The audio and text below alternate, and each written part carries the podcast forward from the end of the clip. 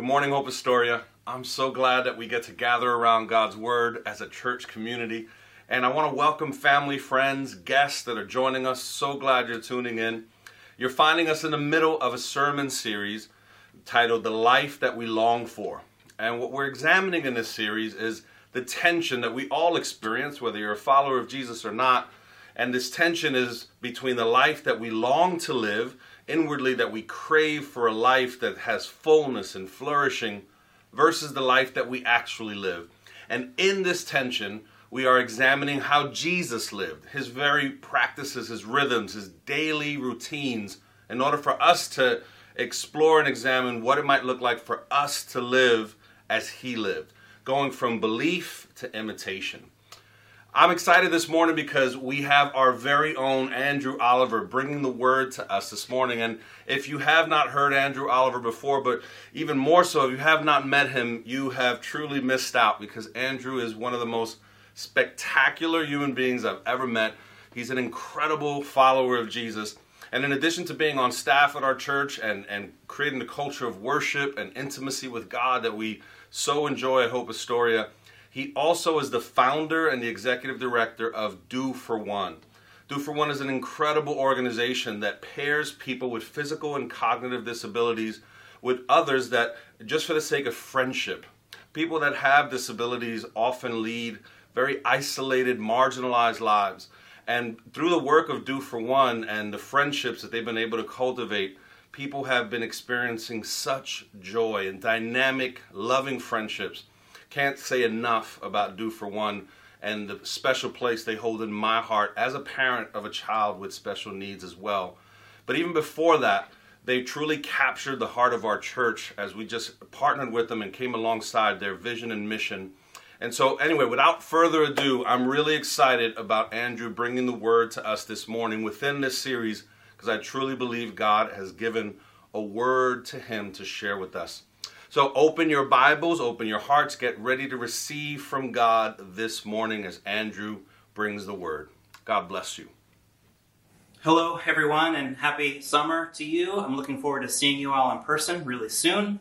Let the countdown begin. Um, we are reaching near the end of a series called The Life We Long For, and we're looking closely at the way that Jesus lived. We're looking at his priorities and his values and his life rhythms because our souls long for a different kind of life than we tend to live. And Christians believe that our souls ultimately long for a heart that beats like Jesus and a mind that thinks like Jesus. Today's sermon is titled Jesus and His Associates, and we're going to be looking at the kinds of people that Jesus associated with and what that teaches us. So, who did Jesus spend time? Who did he befriend? Who did he put his reputation on the line for? You know, who did he defend? At a quick glance, we can say that he associated with the social outcast and the poor. He spoke with women. He spoke with women even in public, which is something that a man of any of any social status in that time would have never done. He associated with lepers who were not only sick and dying, but hadn't been touched in years. Jesus reached out his hand and he touched them. But before looking further and, and looking at a passage that I that, that's on my heart, um, how about you? Who do you spend time with? What kinds of friends do you uh, do you have? Um, who are you willing to defend, even in public, even at the risk of your own reputation? What kinds of people come to your home? Whose home do you visit? And I realize that's an unfair question because we haven't had many people coming to our homes in the last year. But what about this? What group do you belong to? Nowadays, there seems to be like these two distinct groups, and, and it's deeply affected the way that we can relate to each other. We're divided largely on political and cultural views, and this divide has become so toxic that it's not just about being part of a group that claims to have better ideas, and then we say, well, the other group just is a little misguided, but you know, it's become much more than that. It's become I'm a part of Team A, and we're the right ones. We're the better ones. If only there were more people like us. And those on Team B, those on Team B are evil. That's how bad it's gotten. But here's the thing the community that Jesus came to create is full of people from every background. So much so that when he came and when he when he like spent time with people, he offended virtually everyone by who he associated with. And I think we're offended because, as we'll find, he associates with people who are culturally from all the wrong groups. And what makes his association so radical, and I think it's the reason why we often take offense, and the, the reasons why people in his time took offense, is not just who he spent time with, but it's the ultimate message this radical message of grace. Grace can be offensive.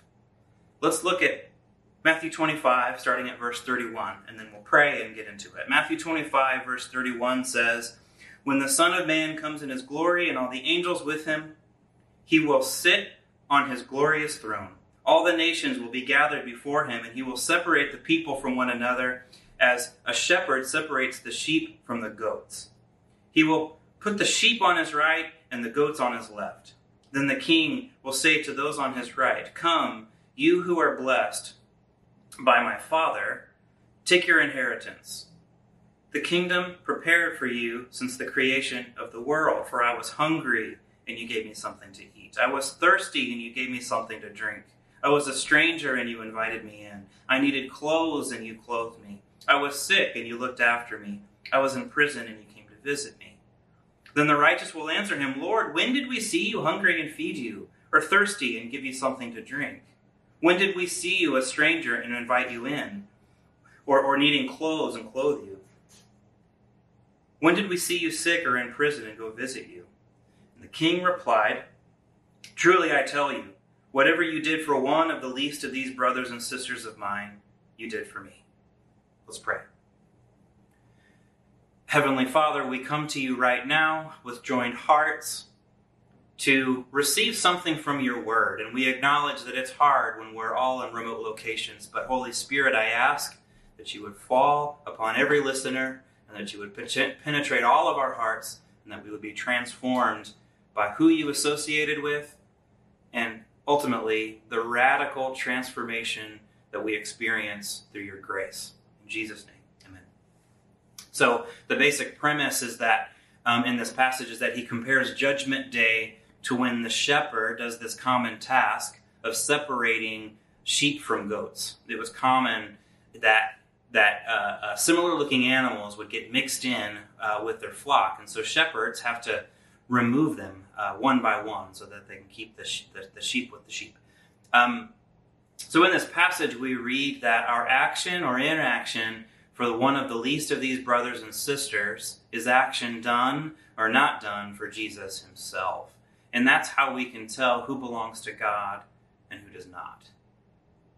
But wait a second. Didn't I just say it's all about grace? As in free and unmerited favor of God? Yes, absolutely. But hang in there. Uh, bear with me let's um let's let's look at some of these verses a little closer. Let's start in verse uh, 34. Uh, so verse 34 says, Then the king will say to those on his right, Come, you who are blessed by my Father, take your inheritance, the kingdom prepared for you since the creation of the world. For I was hungry, and you gave me something to eat. I was thirsty, and you gave me something to drink. I was a stranger, and you invited me in. I needed clothes, and you clothed me. I was sick, and you looked after me. I was in prison, and you came to visit me. So, those of you who are married or have children, um, you know, if someone messes with your spouse or kids, they're messing with you, right? And similarly, those who bless your spouse or kids, are they not a blessing to you?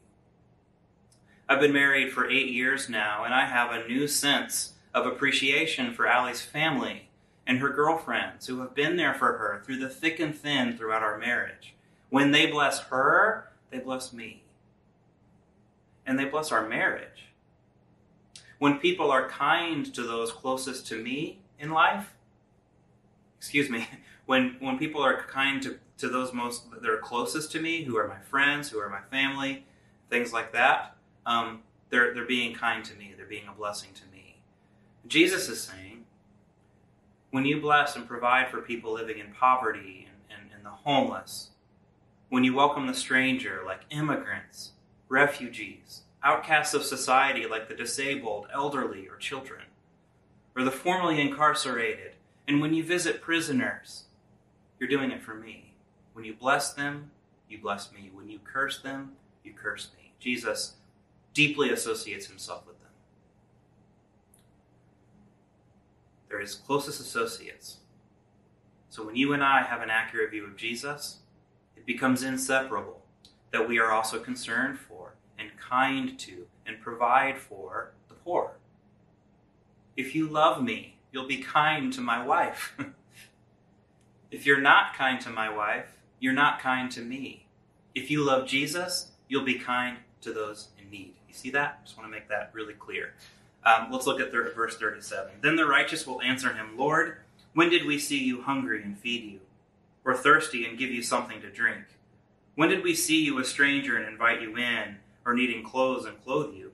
When did we see you sick or in prison and go visit you? The king will reply, Truly I tell you, whatever you did for one the least of these brothers or sisters of mine, you've done to me. So there are three things that I want us to notice here. First of all, there's an element of surprise in this passage. Oh, those people that we served. Yes, of course, you know.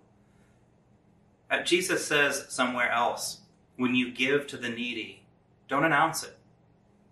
Don't let your right hand know what your left hand is doing, and you'll be rewarded by my Father in heaven.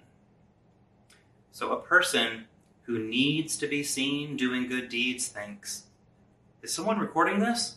I need to gather all the evidence that I can to prove that I'm a good person. But if we understand unmerited grace, then we understand that there isn't anything we can do to add to God's acceptance.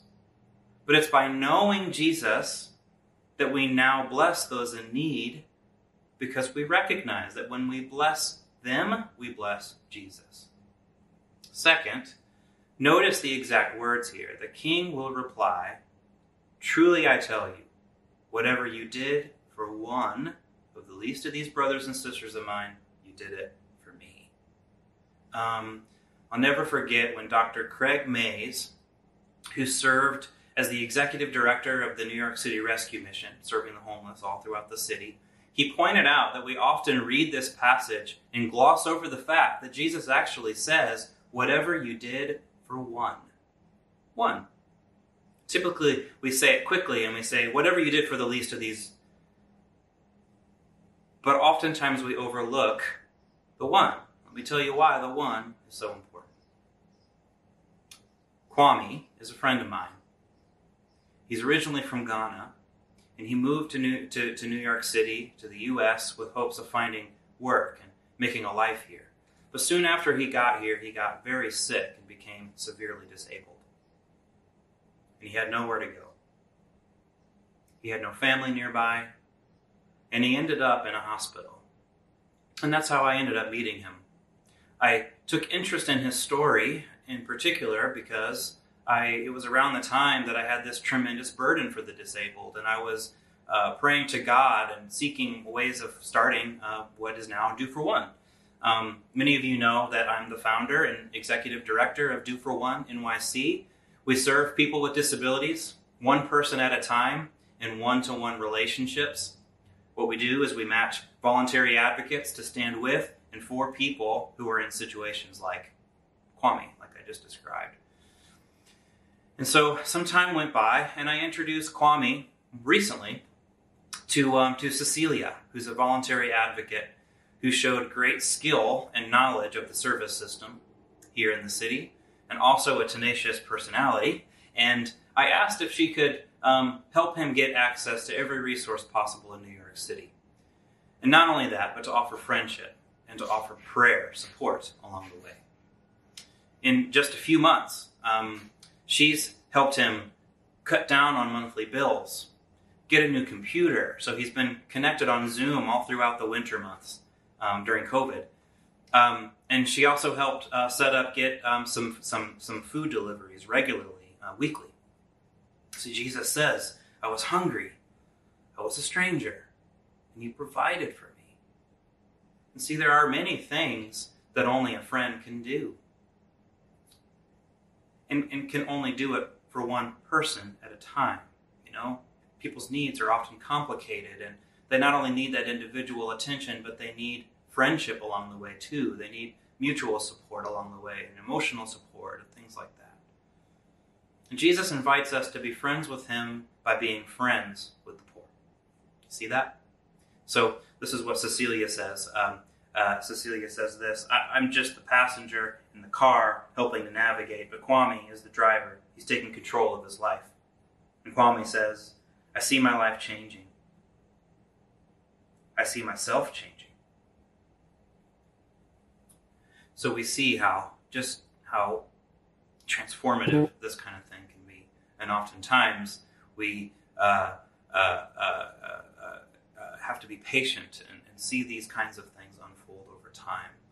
One of the things that that uh, prevents many of us from responding to those in need is that we feel like we have to do something really big and reach thousands of people and be part of the next big thing. Social media and the 24 hour news cycle makes us aware of issues happening round the clock from all over the world. And to a certain extent, we should be informed, and some are called to tackle these bigger issues. But what I want us to do today is pause and see that in one of the most important passages in the Gospels, Jesus says, Whatever you did for one, and at Do for One, which is where we got the name clearly from Matthew 25, at Do for One, we see time and time again that this method is effective. One person with disabilities started having regular conversations uh, over Zoom with a new voluntary advocate. And his mother told us that her son is eating better and sleeping better, and that she hasn't seen him this happy in years. Another man living alone in Manhattan tells us that his depression has completely lifted since having had conversations with his match. So, do for one's way of responding to the brokenness of the world, the violence of the world, the racism of the world, is to say, So you're concerned about injustice. Our invitation is learn to be friends with one of the oppressed people that you're most concerned about. Hear their story. Share your story with them have meals with them, solve problems with and for them, protect them, pray for them, be with them, invite them in to be a genuine part of your life, and you also will be transformed in the process. Ben, who is on the right of this picture, is the voluntary advocate, and he says this about his relationship with Devin. It's mutual. It's a two way street I feel like I'm learning and blessed just as much as I'm being any sort of blessing to Devin. And so, a third point that is worth quickly pointing out is that he says, Truly I tell you, whatever you did for one of the least of these brothers and sisters of mine, you did it for me. If we assume that by brothers and sisters he means other believers, then we can also assume that Jesus has come to create a new community which does not exclude the homeless, the immigrant, those who are vulnerable, like children, elderly, or um, the disabled. You see evidence that the early church took the words of Jesus in Matthew 25 directly and seriously. So, in the early church, care was uh, freely given, and it was often in people's homes or in hospices within valued parts of the towns and villages um, for example, in mid- even even up to medieval uh, Europe, it was overrun with thousands upon thousands of hospices, and they were often called palaces of the sick. And altogether, these helping forms were highly integrated into the valued parts of society. The way that they lived and served people in radically personal ways, Christians or not, was a witness of hope to the outside world. Um, Do for One grabs inspiration from this idea and hosts potlucks and other events in order to expand Do for One's vision into a supportive community. Um, here's an image of pre pandemic times at Legal Outreach, uh, back in the good old days um, when we could meet in person. Um, uh, we are we see ourselves as an extension or an extended arm of the church doing the work uh, for what I consider to be some of the least of these in our city. In order to realize this vision that Jesus sets out, sets out to create, um, people from every background being together in community, wh- where it's not just about putting in volunteer hours or anything like that, but it's to actually welcome the stranger into the life of our everyday community. And here's a picture of our most recent picnic on Roosevelt Island, which we'll be doing more and more throughout the summer months. If you're interested, uh, let me know. I would love to talk to you more about how you can um, get more involved and even um, come visit us uh, at one of those picnics. So imagine if we lived like the early church today. And that's essentially do for one's invitation to you and I. And I'm so thankful for Hope Astoria for being our spiritual home. And we've received so much love and prayer support from so many of you. And, and many of you have been involved um, on the ground as well. And I would love to share more stories with you, hopefully someday soon. Um, but let's get back to the heart of this message today. Um, as I close, probably the most famous parable of Jesus is the parable of the Good Samaritan. Many of you are probably familiar with it. And in it, um, we can go even deeper into our understanding of what Jesus is teaching us about loving the least of these. Jesus tells this parable after an expert in the law stood up to test Jesus. So, this Jewish expert in the law uh, says to Jesus, Teacher, what must I do to inherit eternal life? And Jesus responds to these Jewish leaders and he tells this famous parable of the Good Samaritan, where we see a wounded Jewish man lying half dead on Jericho Road. So religious leaders, also Jewish, see the wounded man and they walk right past him. So there's the, the priest and the Levite, right? And they walk past him, they, they pay no mind. But then we see a Samaritan reach out across societal and religious barriers to help the man and to provide for the material, the physical, and the economic needs of this person. What must I do to inherit eternal life? All in response to that question. Isn't that interesting?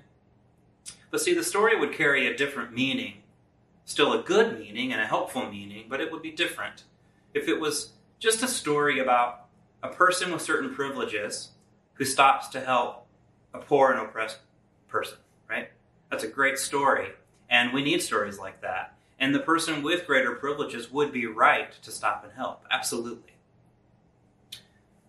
But here's the thing if you're like me and you're on the front lines of justice concerns right now in some kind of way, leading a movement, leading a nonprofit, volunteering, being a part of some kind of, you know, um, uh, activism of some kind, one of the dangers that you and I have in passages like Matthew 25 or even the parable of the Good Samaritan is that instead of examining our own hearts and our own motives, we're simply going to swift right through it and say, See, I told you so.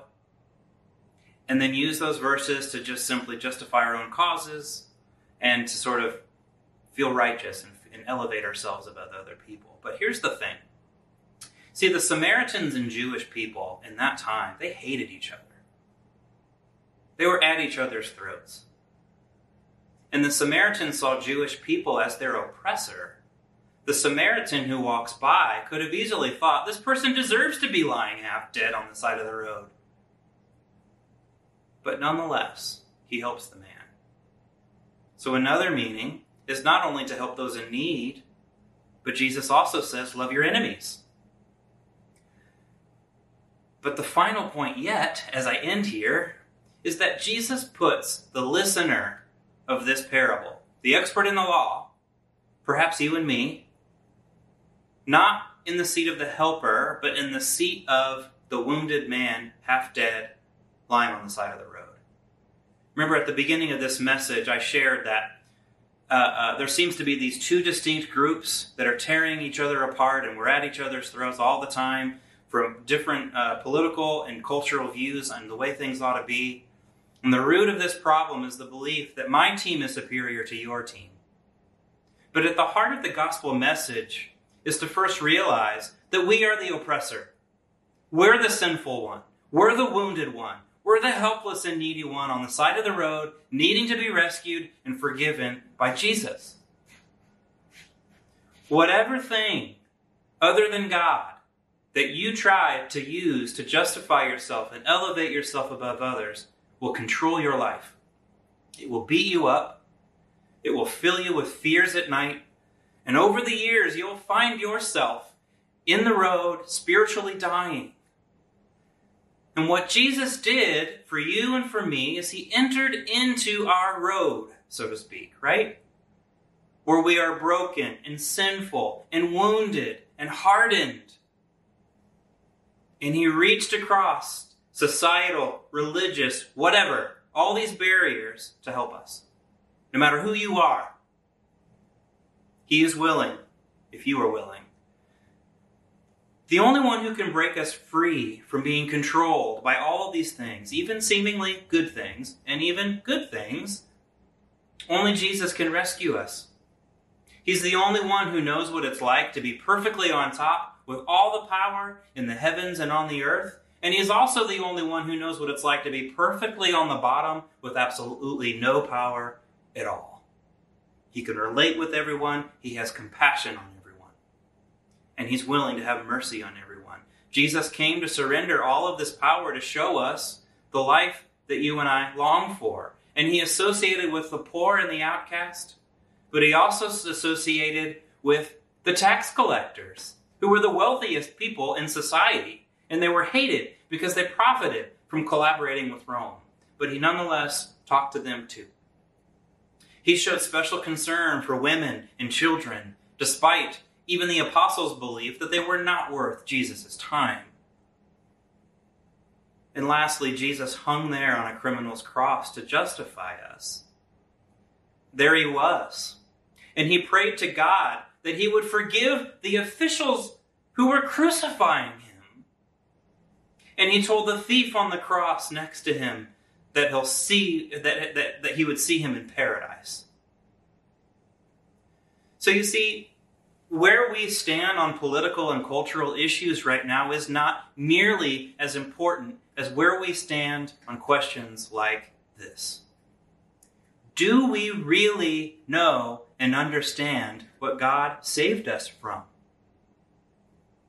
Do we really believe that God loves and can forgive everyone from all of their sin?